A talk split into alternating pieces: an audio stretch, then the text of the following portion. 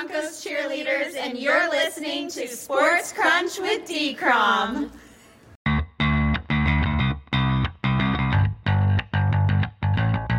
Good morning, afternoon, or evening, wherever or whatever you cats and kittens are. This is Sports Crunch with D Crom. I'm your host, David Cromlow, joined as always by my right hand man, Hal Bent of full press coverage. We hope all of you had a very happy Thanksgiving. And it was very fitting that this Thanksgiving weekend showed why the NFL is something we have to be very thankful for. With two of the three Thanksgiving Day games going down to the wire and some of the most thrilling finishes possible on Sunday, we got a wonderful reminder of why we watch this great, distinctively American game. And there's only more to come as week 13 includes six matchups where both teams have winning records. Bottom line, I've never been more thankful for the NFL. What about you, Hal? David, I could not agree with you more on that. It was a wonderful Thanksgiving of football, weekend of football after that, uh, some great games here. And like you said, looking forward to some great games this week as well. Uh, should be a lot of fun again. It should be indeed, Hal. But before we talk about week 13 some more, let's uh, recap week 12 a little bit. What was the biggest lesson you learned from week 12? Well, David, we talk about the NFL, but I mean, football and turkey, what a combination. The Giants Cowboys game averaged 42 million viewers throughout that game, the most watched NFL regular season game ever ever. more and more, more for the NFL. Total audience on Thanksgiving 138 million viewers, a Thanksgiving record, and blowing away last year, which was 103 million viewers. So, in comparison, let's just put the NFL up against the rest of the world this Thanksgiving weekend. The exciting World Cup, US versus England highest rated soccer game in US history 20 million viewers. Less than half of the NFL was the greatest. And the most watched college football game since 2011 was that great Ohio State Michigan matchup on Saturday. 17 million viewers. The NFL is king. The NFL in Turkey is here uh, and such a wonderful tradition. And it's the brand just keeps growing stronger and stronger, despite what Daniel Snyder is trying to do to this league. It still grows. So that's our lesson learned here this week. Oh, absolutely. Some of the worst news imaginable for the NFL is dying crowd, dare I say. And the biggest lesson I learned from week 12, we say it all the time on this program. As Herm Edwards once said, you play to win the game. You don't play to just play, you play to win. And Doug Pederson's Jaguars and Brandon Staley's Chargers showed what playing to win means by foregoing overtime and going for the two point conversion to win the game in the final seconds. Both teams were successful. And Sunday was the first week in NFL history Multiple teams won on a two point conversion in the final two minutes of regulation.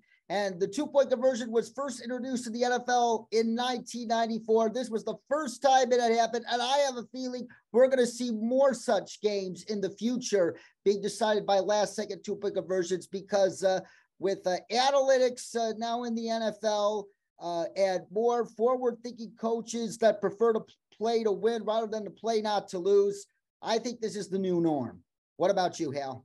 I couldn't agree more. That's a great point, David. Uh, we're seeing that shift in the NFL that uh, younger coaches knowing that, you know, hey, they may have another shot if things don't work out. Go and get the W's. It's not enough to make it a close game and lose. Uh, be entertaining. Make that effort. You're being paid to win. Do everything in your power to get that W. I love it. Oh, I love it as well. Plus, overtime is no sure thing. You're not even guaranteed to touch the ball. Well, at least in the regular season. So uh, there you go there.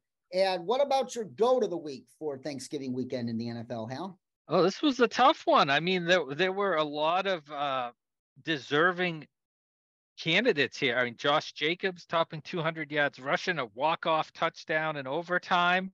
Um, the return of Mike effing White in New York for the Jets. But, you know, extra credit for prime time. I've got to give it to Justin Jefferson going against one of the best secondaries in the NFL. Uh, nine for 139, a touchdown, even threw a pass for completed a pass. The guy is just incredible. What a talent he is. You know, you can argue him with the, there's a couple of guys you might argue, but you know, if you've got a 1A and he's a 1B, I still put Justin Jefferson as my 1A. He is a delight to watch and an amazing player. So he's my go to the week. Yeah, Justin Jefferson neck and neck with Tyreek Hill for Offensive Player of the Year honors this season, my opinion. He showed you why on Thanksgiving evening.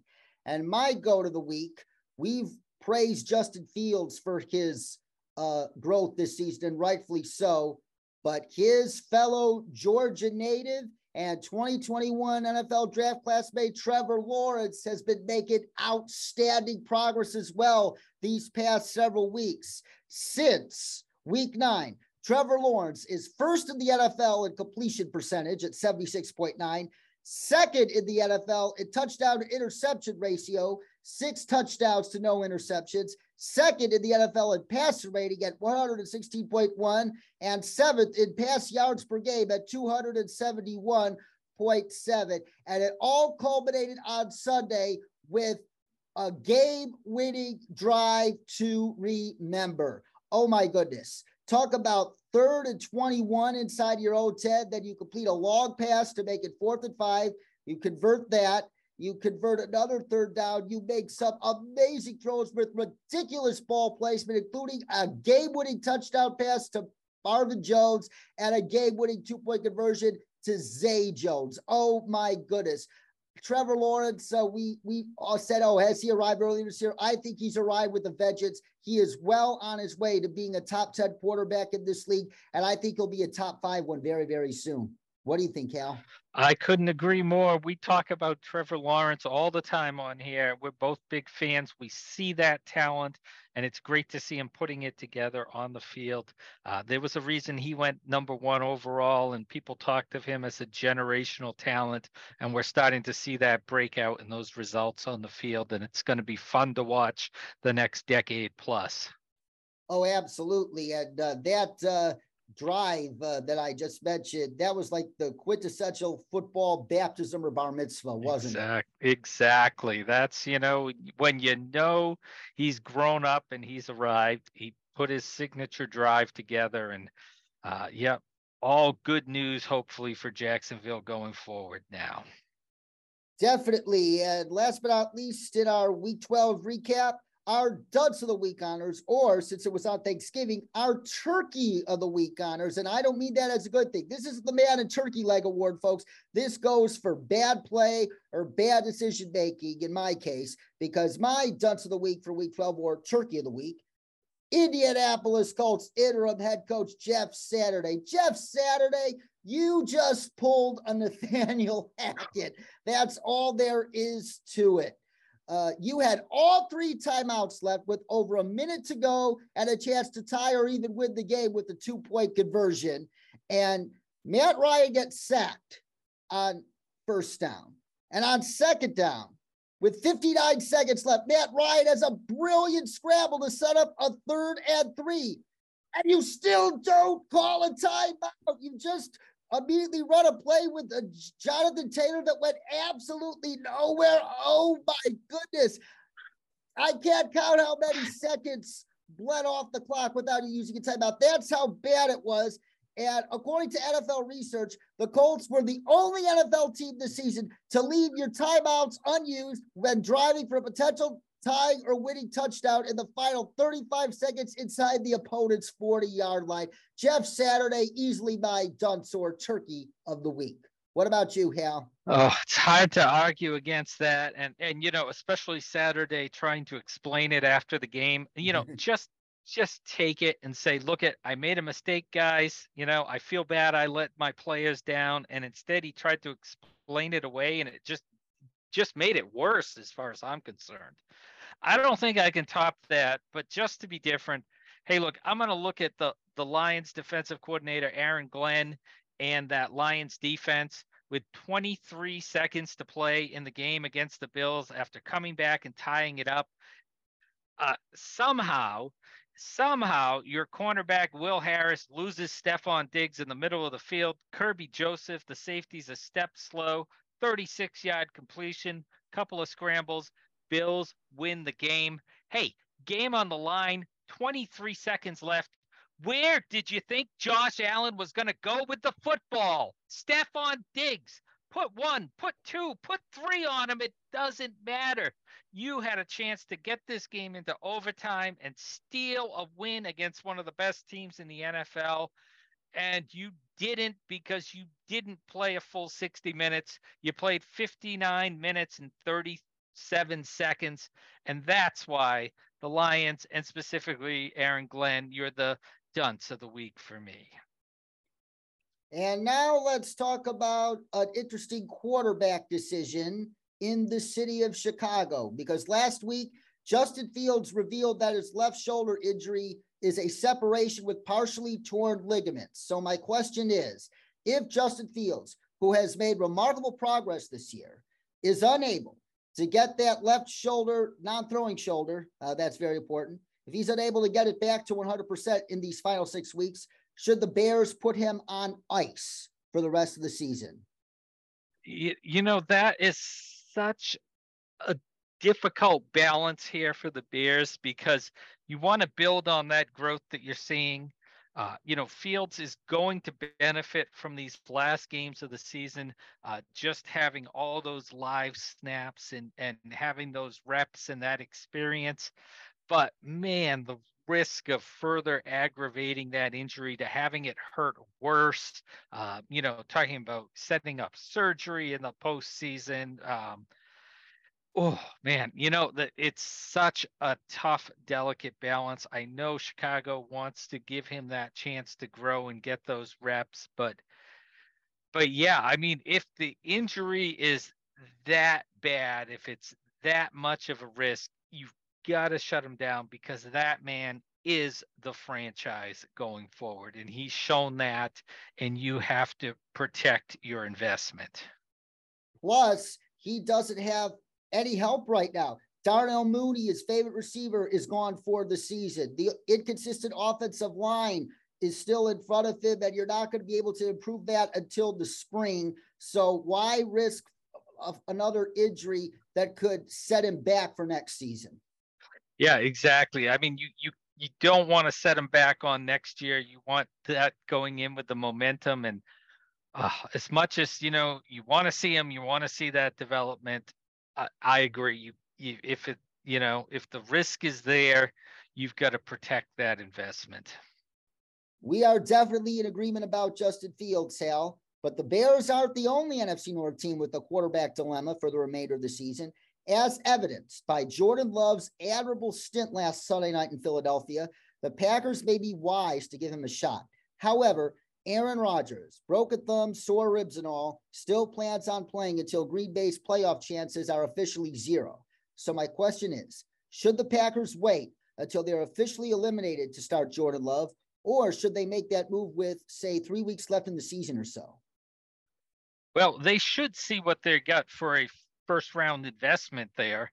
But the problem is, is they're going, I mean, that front office is, let's face it, walking on eggshells around Aaron Rodgers. Yes, he signed for next season, but they believe that they're a Super Bowl contender uh, going into next season once they're uh, healthy and defense starts playing well and their younger receivers are another year in. So they're going to want Rodgers there next year. But again, you know, you're really you've got to wait for Aaron Rodgers to kind of give you the thumbs up to put love out there because this is still his team and you piss him off, he'll walk away uh, very simply and put them in a difficult position. So, should they make that move? Yes, in a perfect environment.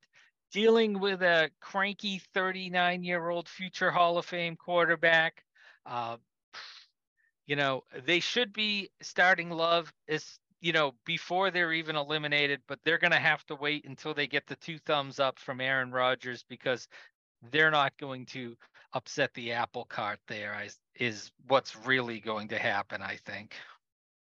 Uh, yeah, that's probably the most likely scenario given all the money they just gave uh, Aaron Rodgers this past spring. And now it's time to play our favorite game on the show, Truth or Exaggeration. You know how this game works, Hal. I make a statement and you let me know whether you think I'm telling the truth or whether I'm exaggerating and why. And we start with the Jets.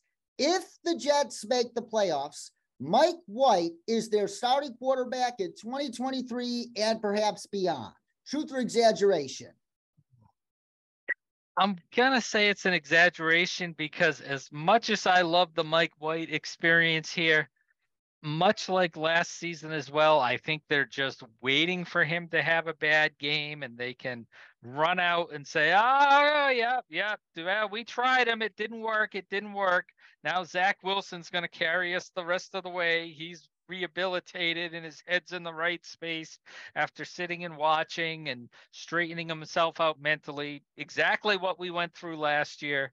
Um, the, you know, I I just feel like that they're not ready to give up on Zach Wilson yet, and so as much as I think Mike White um, is the quarterback for them, and and maybe it should have been Joe Flacco. Maybe they shouldn't shouldn't have moved on from Flacco to begin with this season. Um, but yeah, I, I think they're looking to, uh, they don't want to have Mike White as their quarterback going forward as well as he played. I think there's some in that building that are quite a bit upset uh, by that performance by White and are looking to still get back to Zach.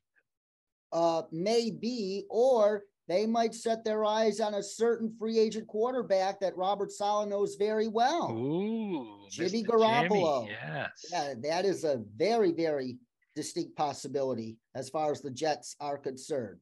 And moving on to Carolina, where the Panthers, since the firing of Matt Rhule, have been playing some very, very, very solid football. So, truth or exaggeration, Steve Wilks will become the full time head coach of the Carolina Panthers? I mean, the way they're playing, it should be a truth. Somehow, I feel like David Tepper is going to want to make a big splash at the head coaching position and try to chase a big name. But uh, Wilks, the players have responded to Wilks. There's no doubt about it. It should be a truth. But look, it we were, you know, talking this same thing last year with Las Vegas after the Raiders turned it around for Rich Bisaccia and made the playoffs after Jon Gruden was let go.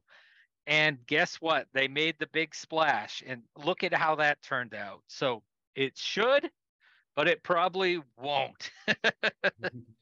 Uh, yeah, name to keep an eye on for the Panthers. Eagles offensive coordinator Shane Steichen yeah. or Lions offensive coordinator Ben Johnson. David Tepper's probably going to want a guy who can develop the quarterback they're going to take in the draft. And I think he has his eye set on those two personally. So we shall see. And speaking of quarterbacks, Lamar Jackson is playing his way out, and I mean out of a long term contract extension with the Ravens. Truth or exaggeration? Oh, that's an exaggeration. I got to say, no, it be guaranteed money is the only thing that's holding up that extension. Let's face it. The Ravens don't want to give it to him. He's holding out for it. Uh, the Ravens, they've built that team and that offense around Lamar. You've you found your quarterback. You're not uh, giving him up now. No, no, no. That long term extension is coming. It's just a matter of when the two sides meet in the middle right now. Um, I agree. And plus, I don't think he's playing as badly as uh, people think. Greg Roman, his offensive coordinator, isn't doing him any favors with a lot of his play designs, dare I say. So we're in agreement there. And on to another quarterback. If next season is a repeat of this season, 2023 will be the final season of Russell Wilson's career. And keep this in mind if the Broncos use a post June 1st cut on Russell Wilson in the spring of 2024, it will be a $35.4 million dead cap charge. And that's even less expensive than Matt Ryan's dead cap it was to the Falcons uh, when they traded him this year. And it's becoming more and more of a common thing to get yourself out of bad quarterback contracts even earlier than anticipated. So, truth or exaggeration on that front, Hal? It's got to be a truth. I mean, you the Broncos just can't go through another season of mediocre quarterback play, considering all that they invested in Russell Wilson. He's got to step up and turn it around next year, um, or like you said, dead money or not. If you're not cutting it, nobody's keeping you anymore. Those days are over in the NFL, and you've got an ownership group in Denver that's ready to win right now. Russell Wilson, turn it around that's going to be a truth. Uh, absolutely. But look on the bright side. If uh, Russell Wilson uh, doesn't improve next year, the Broncos are probably going to be in excellent position to draft a pretty high ceiling replacement in the 2024 NFL draft. So we shall see how that unfolds.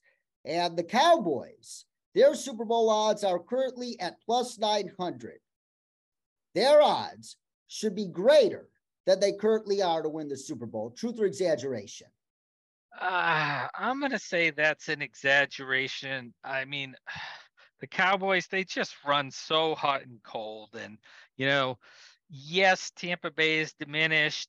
Yes, you've got San Francisco and Seattle, neither one separating themselves from the pack like the Rams did out of the West, but you still got Philadelphia ahead of you. Minnesota keeps winning games here. So, and Dallas, you know, you know, they can go from one game looking like the best team in the league and then the next week they're you know coming back and losing to the packers in overtime so i don't know what to make of this cowboys team i still think there's a lot that they still have to work through as a team here in these last six weeks of the season to get themselves on track before i think of them as a super bowl favorite that is a fair point, especially given Mike McCarthy's uh, recent history in the playoffs. Last week, you said that the Bengals have only a 30% chance of making the playoffs given the tough schedule they have. I think you spoke a little too soon, Hal, because the Bengals are playing some very, very, very good football right now. And we'll get into them a little bit more later. But truth or exaggeration, with the win over the Chiefs this weekend, the Bengals should become the slight favorites to win the AFC North. Truth or exaggeration? Yeah, I'm going to say a truth if they win against the Chiefs. You know, that gauntlet of Tennessee on the road and coming home to face the Chiefs. If you come through that 2 and 0, by all means, I tip my hat. You oh, you outperform my expectations and yes, you're the favorites in the division at that point, as far as I'm concerned. So definitely a truth.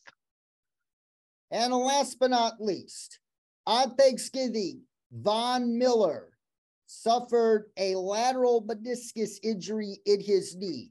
But he said on his podcast yesterday that he hopes to return for next week's game against the Jets. However, he's likely going to be in a knee brace and I am not 100% confident that he is going to be able to be his old self because of this injury. So, truth or exaggeration, with the uncertainty surrounding Von Miller's knee, the Dolphins should be considered the favorites to win the AFC East. I, am still going to go with an exaggeration. The Bills are still the best team, top to bottom. Um, in the division right now. They still have to be the favorites to win that division. Uh, we're starting to see the running game is improving for them. Uh, you know, yes, they're going to need help on defense, but you've got Poyer back in that secondary as well. Now we're finally going to uh, start getting some some other guys healthy here and be able to see this defense. So yeah, I, I think it's still a, a, bit of an exaggeration. I still think the Bills are the team to beat and the favorites with or without Von Miller. Um, they should still win that division.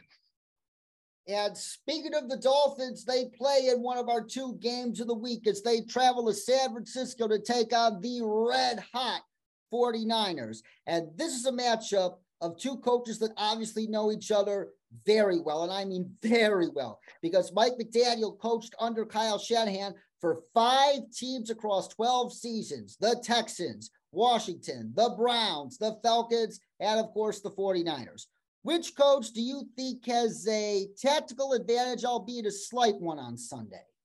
Yeah, I mean, it, it's almost too easy to call it even, but I think in these situations, you've got the assistant has been studying the head coach for years, and the head coach has been evaluating, but maybe not taking notes on everything that his assistant's doing. So in these cases, I want to give the assistant coach here, uh, as they step up, a little bit of an edge there.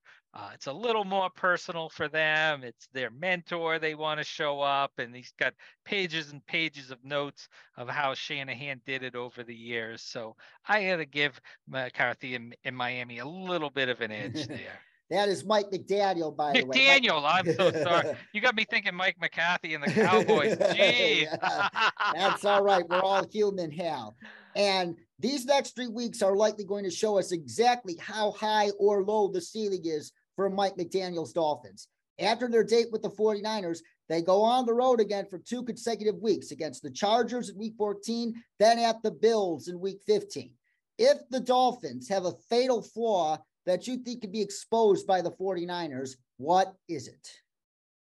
Well, I mean, the offense, it doesn't look very flawed there. I mean, if anything, Jeff Wilson's improving that running game. Maybe you need a third receiver behind your big two of Waddle and Hill. But I think if there's a fatal flaw for Miami, I'm looking at that defense there. They've had trouble getting off the field on third down. They're 24th in the NFL.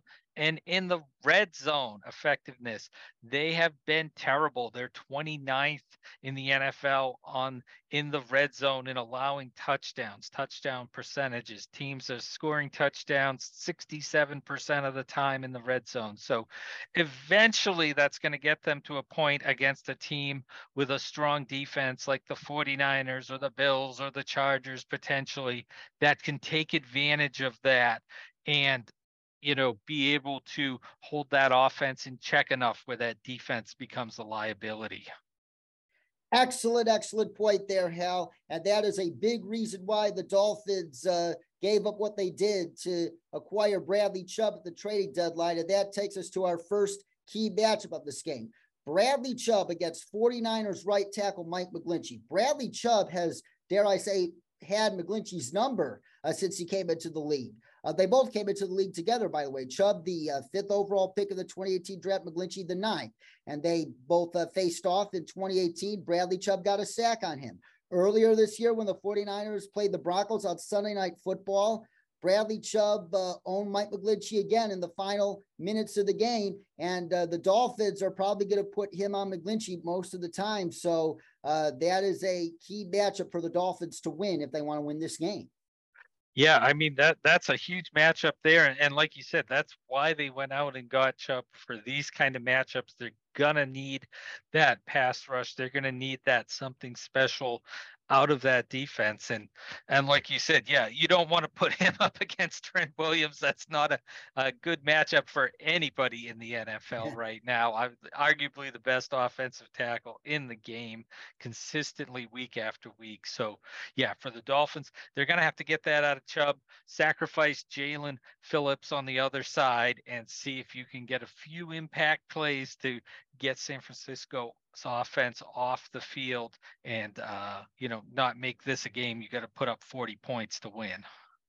Oh i absolutely agree and keep this in mind as well bradley chubb is also a rock solid run defender. He could set that violent edge man and they're going to need that maybe even more than his pass rushing this week against the 49ers without a doubt. I mean everything in that we know with these both of these teams that these offenses function best when they're able to run the ball. And San Francisco, since Christian McCaffrey's been added to that offense, has just taken it to another level. And more pressure on McCaffrey with Elijah Mitchell injured here again. So um, they're going to have to establish that running game, open up the passing game, uh, and try to attack that Miami secondary.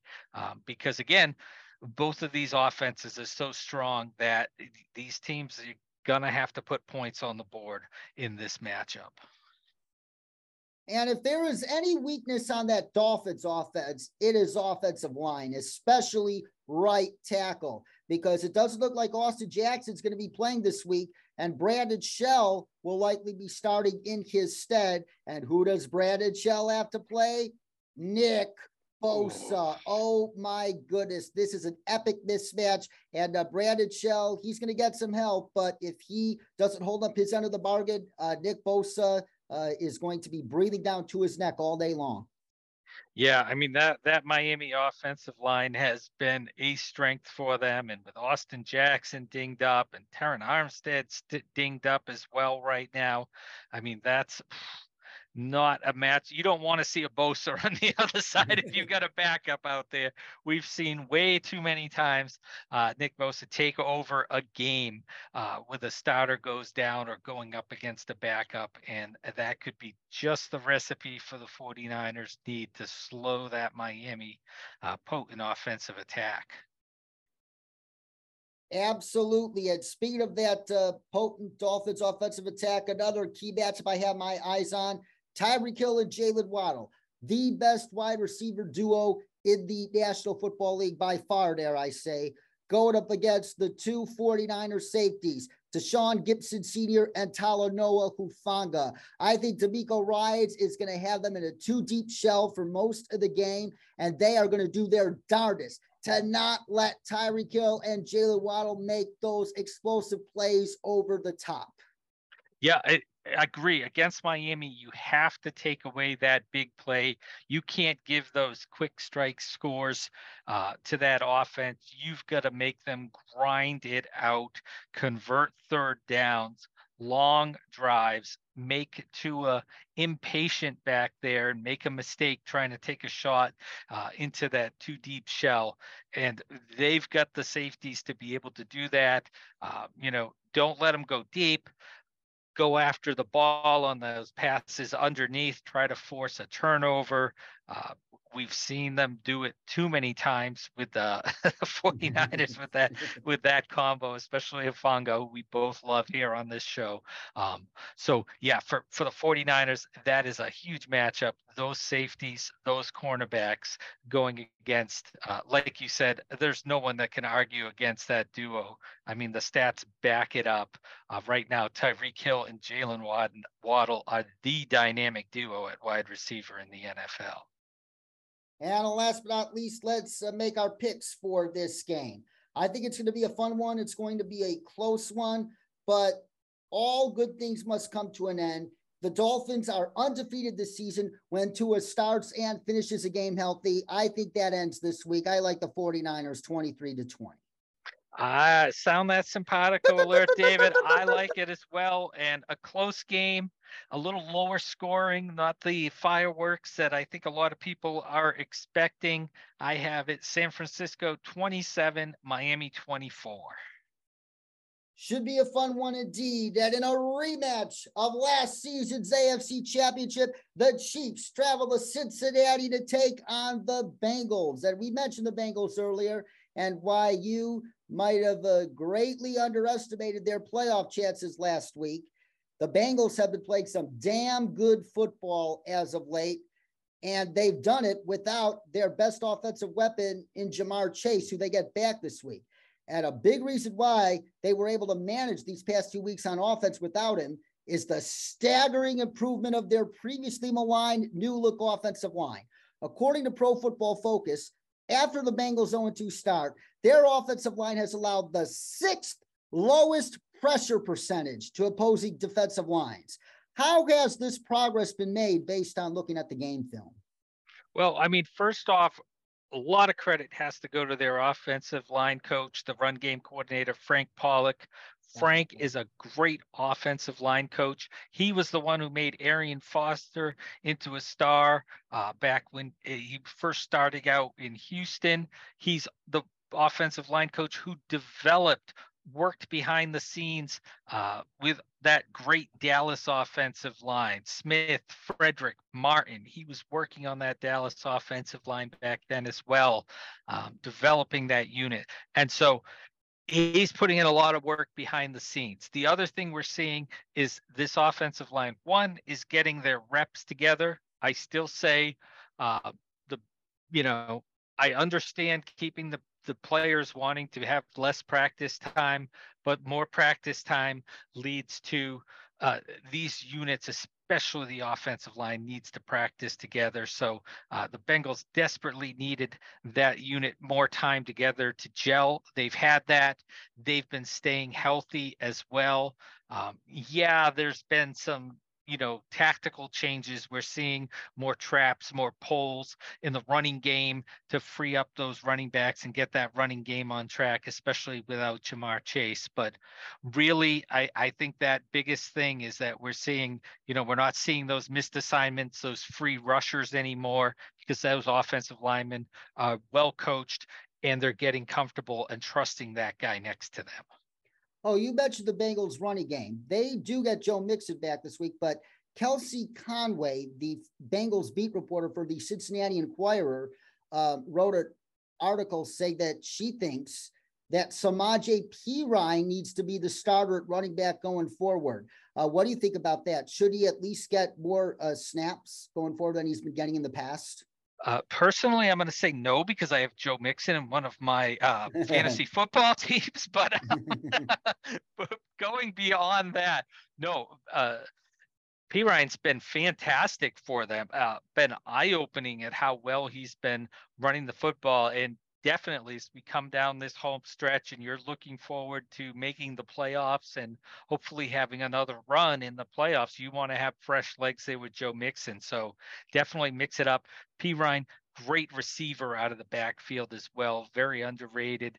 Um, so yeah, he could definitely start taking some more of those third down snaps away from Joe Mixon, who was very great in that role as well. But um, Ryan definitely should be working him in. He has earned that right. And in last season's AFC Championship, as we've said several times on this program, Bengals defensive coordinator Lou Anarumo came up with a very creative scheme that successfully slowed down Patrick Mahomes by only rushing three defenders and dropping the remaining eight into coverage. I would anticipate the Bengals doing that early and perhaps often on Sunday. But I also anticipate Andy Reid to have a very creative plan to counter that, especially with a lot of screens and short passes to try and force more of the defense to play closer to the line of scrimmage. What other concepts do you see Andy Reid using to force the Bengals out of that uh, rush three, drop eight look? Well, I mean, another thing they can do is they can move that pocket, get Mahomes outside of the pocket, and uh, let him concentrate on one side of that field, overload that if need be, uh, just buy some extra time for those receivers to get open with those extra defenders there. But I'll, I'll tell you, I mean, very impressive with Patrick Mahomes. We've talked about him as midseason MVP as well. He's really doing a great job of taking that next step in the evolution of the great quarterback, where he's willing to see the game and take those checkdowns, dump it to the running back and get the four or five yards, make that outlet pass to the backup tight end who was blocking and pick up five yards and live to play another down. And we saw that consistently. One of the, you know, the things we always talked about with Tom Brady and Peyton Manning, how they saw the game, how they let it come to them, um, take what the defense gave them. When they needed to take a shot downfield, they did, but they didn't push it. And really, that's what we've seen this Chiefs offense this year. I mean, really, we saw, like you said, with the Bengals last year, um, we saw Bill Belichick do it a few times to Patrick Mahomes as well in games where you could kind of get him a little frustrated by taking away those deep shots to Tyreek Hill, putting extra attention on Travis Kelce. And that's why we came into this year wondering, you know, how is he going to perform without Tyreek Hill there? Because that was a horrible problem for him in the past when you took that weapon away.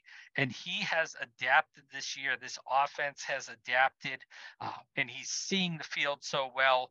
He's making that pre-snap um, determination before winning the winning the battle before the ball's even snapped. He's taking that next step of evolution, and we're seeing that in the Chiefs' offense this year. Oh, that is another fantastic point, Hal. Patrick Mahomes, he is definitely doing a much better job of taking what the defense gives him. That is uh, what all the great quarterbacks do. They evolve their game, and he's definitely evolved his game to a higher level this season. And let's talk about some of the game deciding matchups here. And we start up front. Uh, Chris Jones is the most lethal threat the Chiefs have on defense. And the strength of the New Look Bengals offensive line, I would say, is their interior with uh, Ted Karras at center and Alex Cappa and rookie Cordell Volson at guards. That's going to be a very uh, intriguing matchup at how the Bengals uh, double uh, Chris Jones uh, is going, or even triple him, is going to be an interesting strategy that uh, Frank Pollack uh, comes up with. Yeah, there's no easy way to to stop Chris Jones. I mean, you we're basically at the point where Chris Jones has joined Aaron Donald in that strata of interior pass rushers, where you don't stop them, you just hope to slow them down a little bit, and you draw up those plays to get the ball out of the quarterback's hand, a, you know, a half second quicker this week. Um, try to stymie him, get him frustrated with that. Um, you know, maybe have them do something stupid like a late hit on the quarterback or uh, grab somebody's face mask, get a free 15 out of it, and upset him that way because you're just, you know, single, single, you can't block them. Double, you really can't block them. Like you said, you're almost looking at that triple team, whether you're keeping a running back in to help out with the double team, as ludicrous as that sounds. Uh, yeah, you're you're just not stopping him. So it's really a matter of game planning around. Frank Clark's going to be in the backfield eventually. Um, what do we do to mitigate that as best as possible? Oh yeah, the Chargers did a pretty dang good job of uh, taking Chris Jones out of the game, but a lot of those edge guys uh, stepped up a couple weeks ago uh, in LA. Uh, like uh, Mike uh, Danna got a, a, couple sacks in that game, and uh, I wouldn't sleep on George Karlaftis getting some one-on-one opportunities uh, whenever he's out the field because of the attention the Bengals will rightfully give to Chris Jones. And sticking with the Bengals offense against the Chiefs defense, uh, they got Ja'Marr Chase back this week. But this smells like a Tyler Boyd kind of game because the Chiefs, they're going to uh, dedicate two, if not three resources to help take Ja'Marr Chase away. And Tyler Boyd, he has been getting open like you just can't believe. He just he's just an amazing route runner. He is like an underrated uh, component in this Bengals offense. And now with Ja'Marr Chase back, he's going to have more one-on-one opportunities to get open, uh, whether that's against the Jerry Sneed or if the, the Chiefs uh, move uh, Trent McDuffie in the slot at times to cover him. Yeah, I mean, uh, talk about over overlooked. You know, Tyler Boyd, poor guys, been in that situation, and with high draft picks for Tee Higgins and Ja'Marr Chase, and those two stepping up and and rightfully getting a lot of that attention. Tyler Boyd is easy to overlook, but you don't want to overlook him. Uh, like you said, this could be a big matchup for him. Uh, you know, move him around, work him out of the slot as well. You know, if Kansas City is going to have L'Jarius Sneed uh, sneak outside once in a while to, to to help out with that coverage because you've got the rookies Joshua Williams and Trent McDuffie out there. Jaylen Watson, you might want one of your more experienced back uh, cornerbacks out there. So just another opportunity for Boyd to sneak free and, like you said, could be a very big game because of that extra attention on the outside. Let him and Hayden Hurst work that middle and see if they can um, make some big gainers out of that. And the Bagels got another major part of their defense back from injured reserve in recent weeks in DJ Reader. Uh, DJ Reader, he's not Chris Jones, but he's a dang good football player. Uh, that uh, quintessential uh, 340, 350 pound nose tackle. Uh, he is absolutely dominant in the run game, and he can rush the passer better than many think. And uh, him going up against Creed Humphrey and uh, Trey Smith or Joe Thuney, that Chiefs interior offensive line, uh, the Chiefs cannot sleep on DJ Reader whatsoever because he's going to set those two edge rushers up. And we're going to talk about those uh, edge rushers in a second.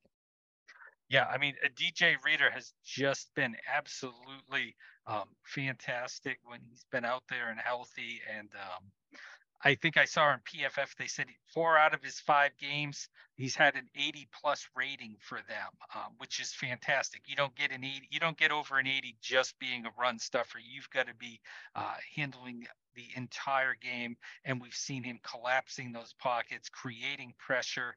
Uh, as well as playing that classic nose tackle technique. Uh, it's that big 350 pound guy in the middle. So, yeah, he is an underrated part of that defense, but so, so vital to that defense's success. Him and BJ Hill teaming up there in the middle to, uh, you know, shut down those running games, collapse that pocket, and don't let that quarterback step up into those throws. And as I alluded to, his presence only helps the Bengals' underrated pass rush tandem of Sam Hubbard and Trey Hendrickson. And they have a pretty favorable matchup going up against Orlando Brown Jr., who, as we like to say, as great as he is at run blocking, he is very iffy in pass protection. And Chiefs right tackle Andrew Wylie, who will likely get uh, Trey Hendrickson. Uh, Trey Hendrickson has to be salivating, dare I say. Oh yeah, definitely. I mean, we've we've talked about Kansas City. That strength of that defense is right up the middle there. Uh, that interior is just so so strong. Um, such a a great great unit for them.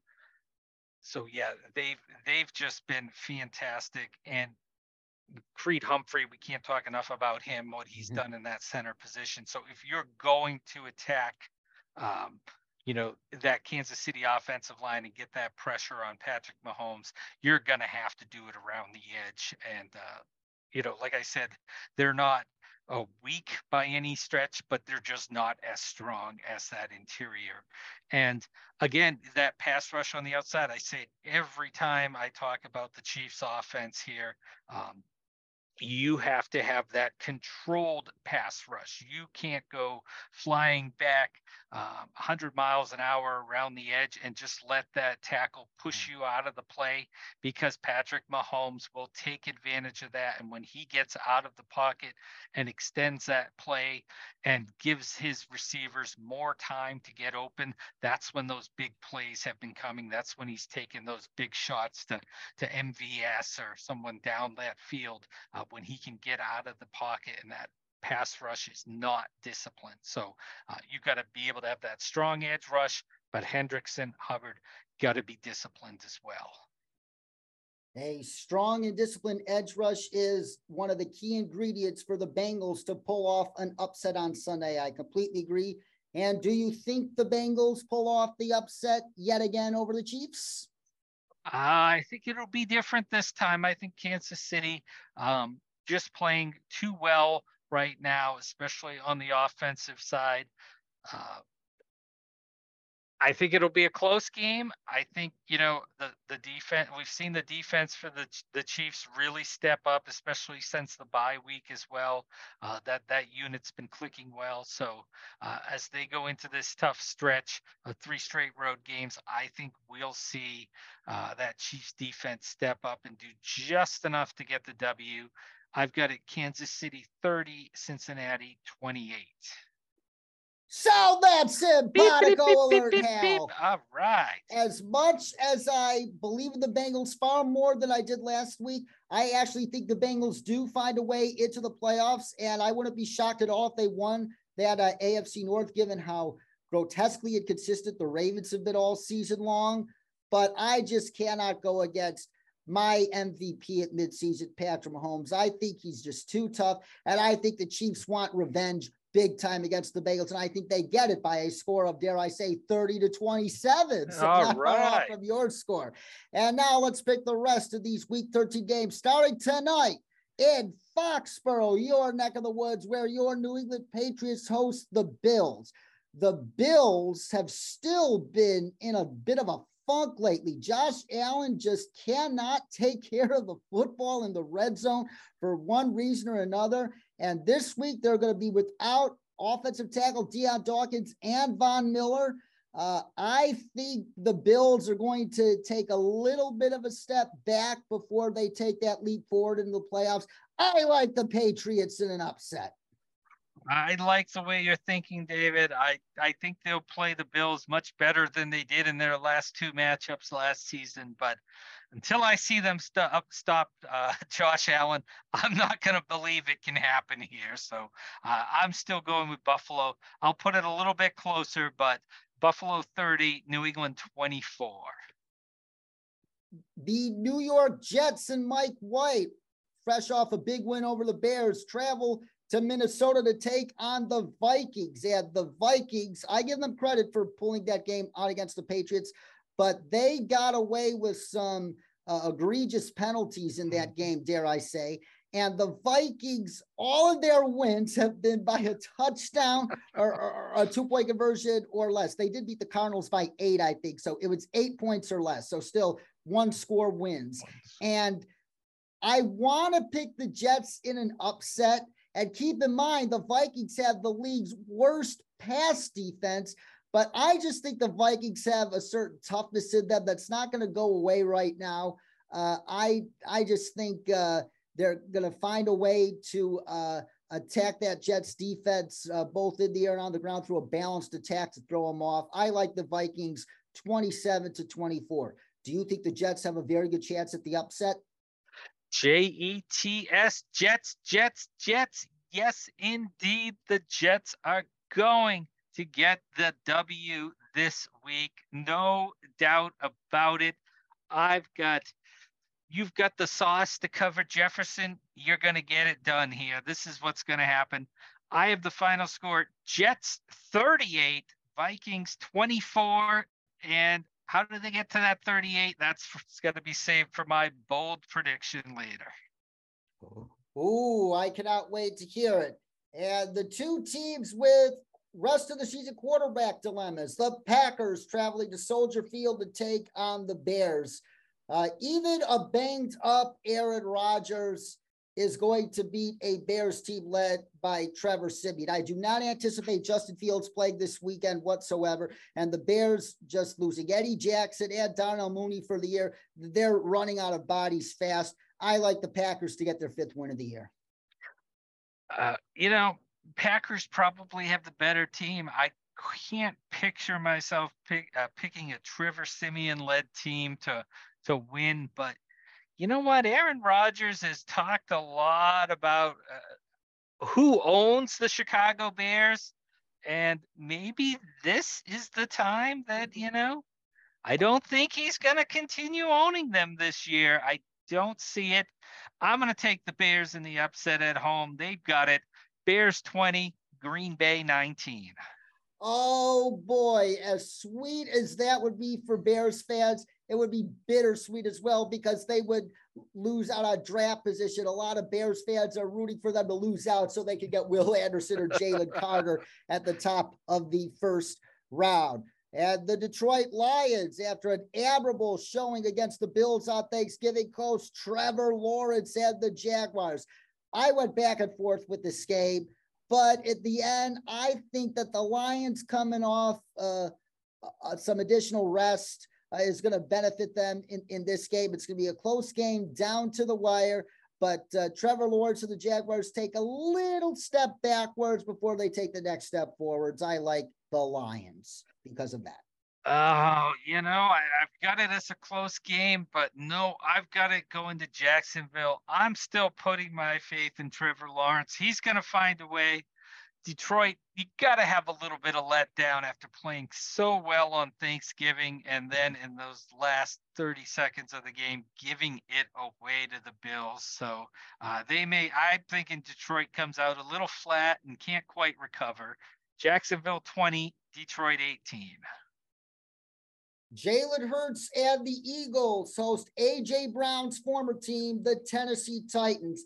And last week was a very uncharacteristic game for a Mike Vrabel coach team, especially that penalty on that field goal in the final minute of the game. But that said, I think the Titans get back on track this week. The Eagles' run defense, uh, they might have gotten slightly better with Linval Joseph than Ndamukong Suh, and they could get Jordan Davis back, but the Eagles' run defense was struggling even with Jordan Davis, dare I say. And uh, now they got to go against Derrick Henry. I think Derrick Henry and the Titans and Mike Vrabel find a way to hand the Eagles their second loss of the season. I think the Eagles need a little bit of uh, adversity these final six weeks, and I think they get it this week against a very well coached Titans team. I like the Titans, 15 Man. to 14. Man, I'll tell you, a couple weeks ago, I would have agreed with you, David. I looked at the schedule and said, yeah, this is one the Eagles are probably going to lose. You know, Tennessee, Vrabel, Derrick Henry, but uh, it's here, and I can't pull the trigger on it. The Eagles at Lincoln Financial Field, I'm not picking against them. Eagles 24, Titans 16.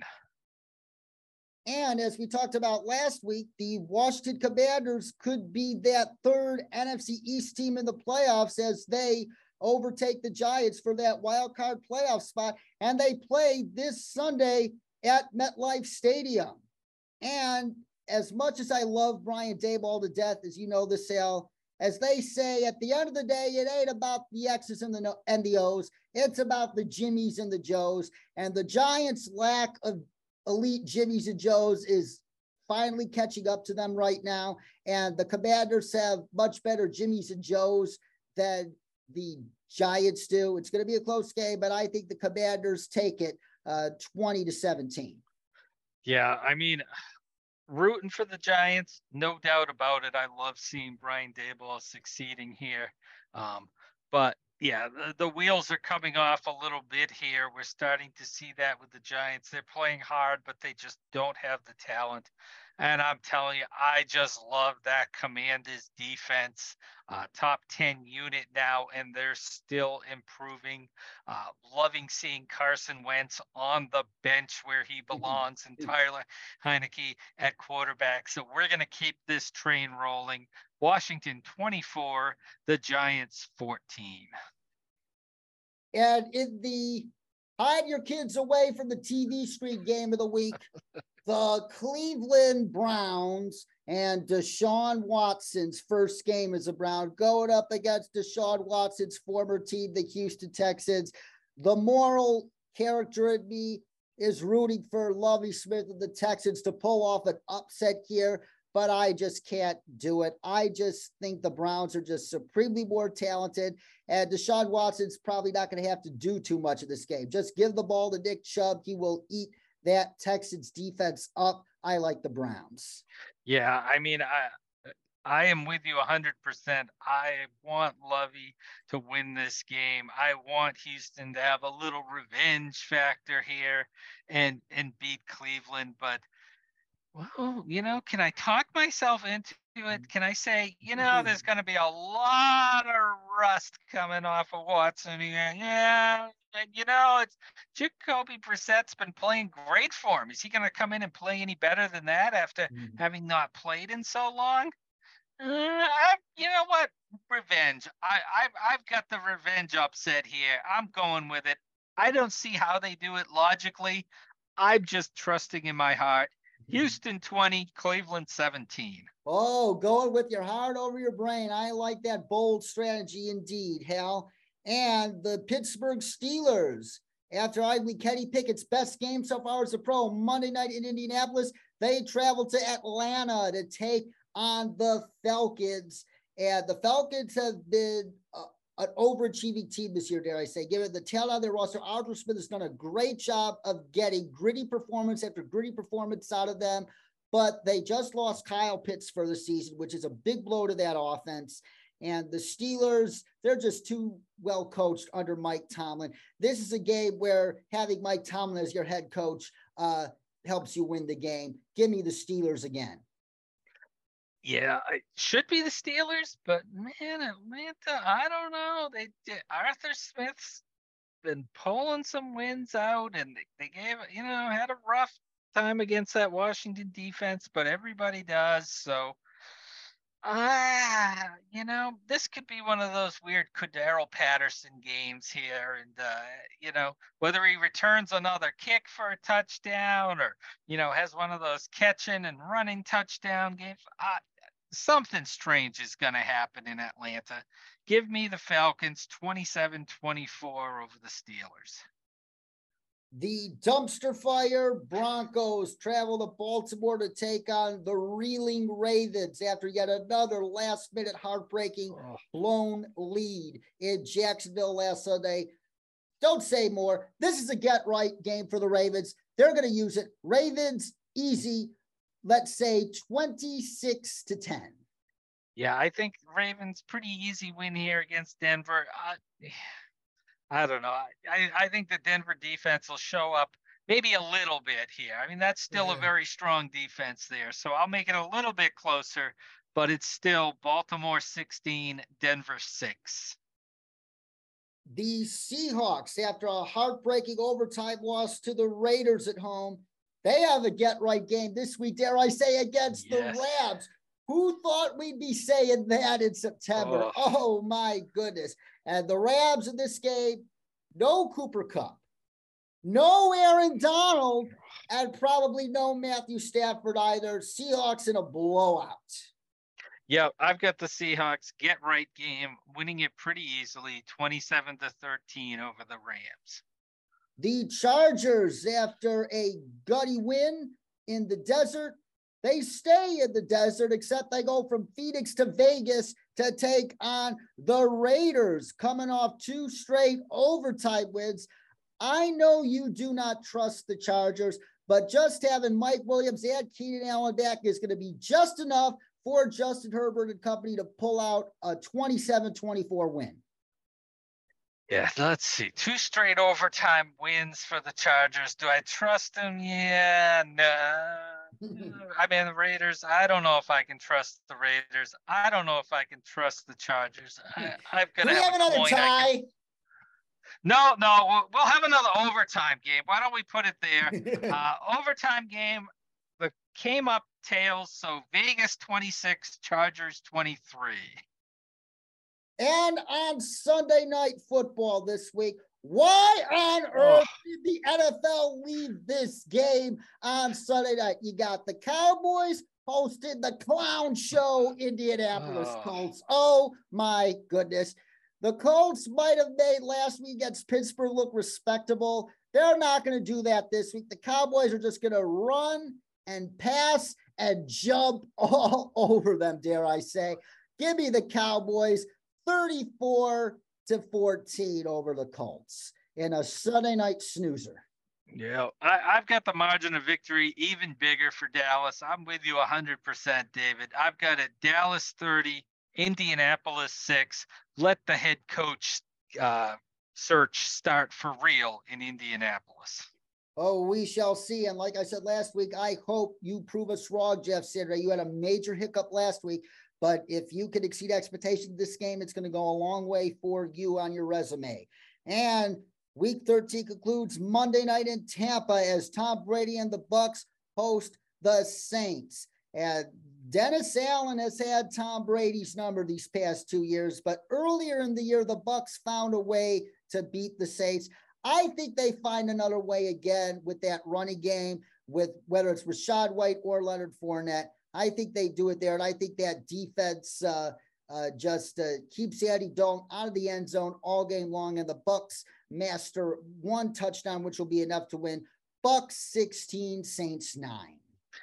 Yeah, oh, I don't know about this game. Oh, Monday night. I mean, clearly the schedule makers thought that this would be, you know, two seven or eight win mm-hmm. teams matching up here on Monday night, and they're definitely not getting that.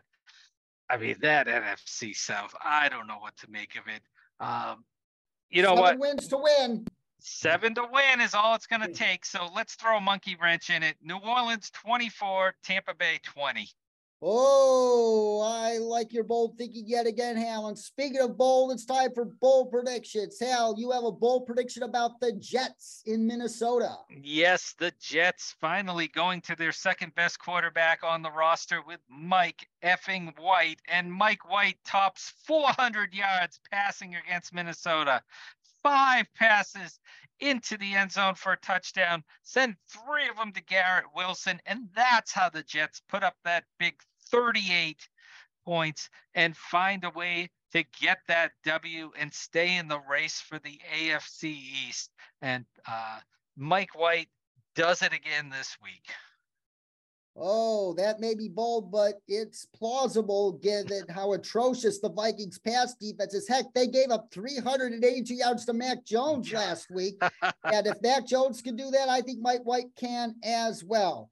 My bold prediction is this as I said at the top of our program, last week was the first NFL Sunday in history where two teams scored two point conversions in the final two minutes to win the game since the two point conversion was introduced in 1994. But this week, we have three games decided by two point conversions within the final two minutes.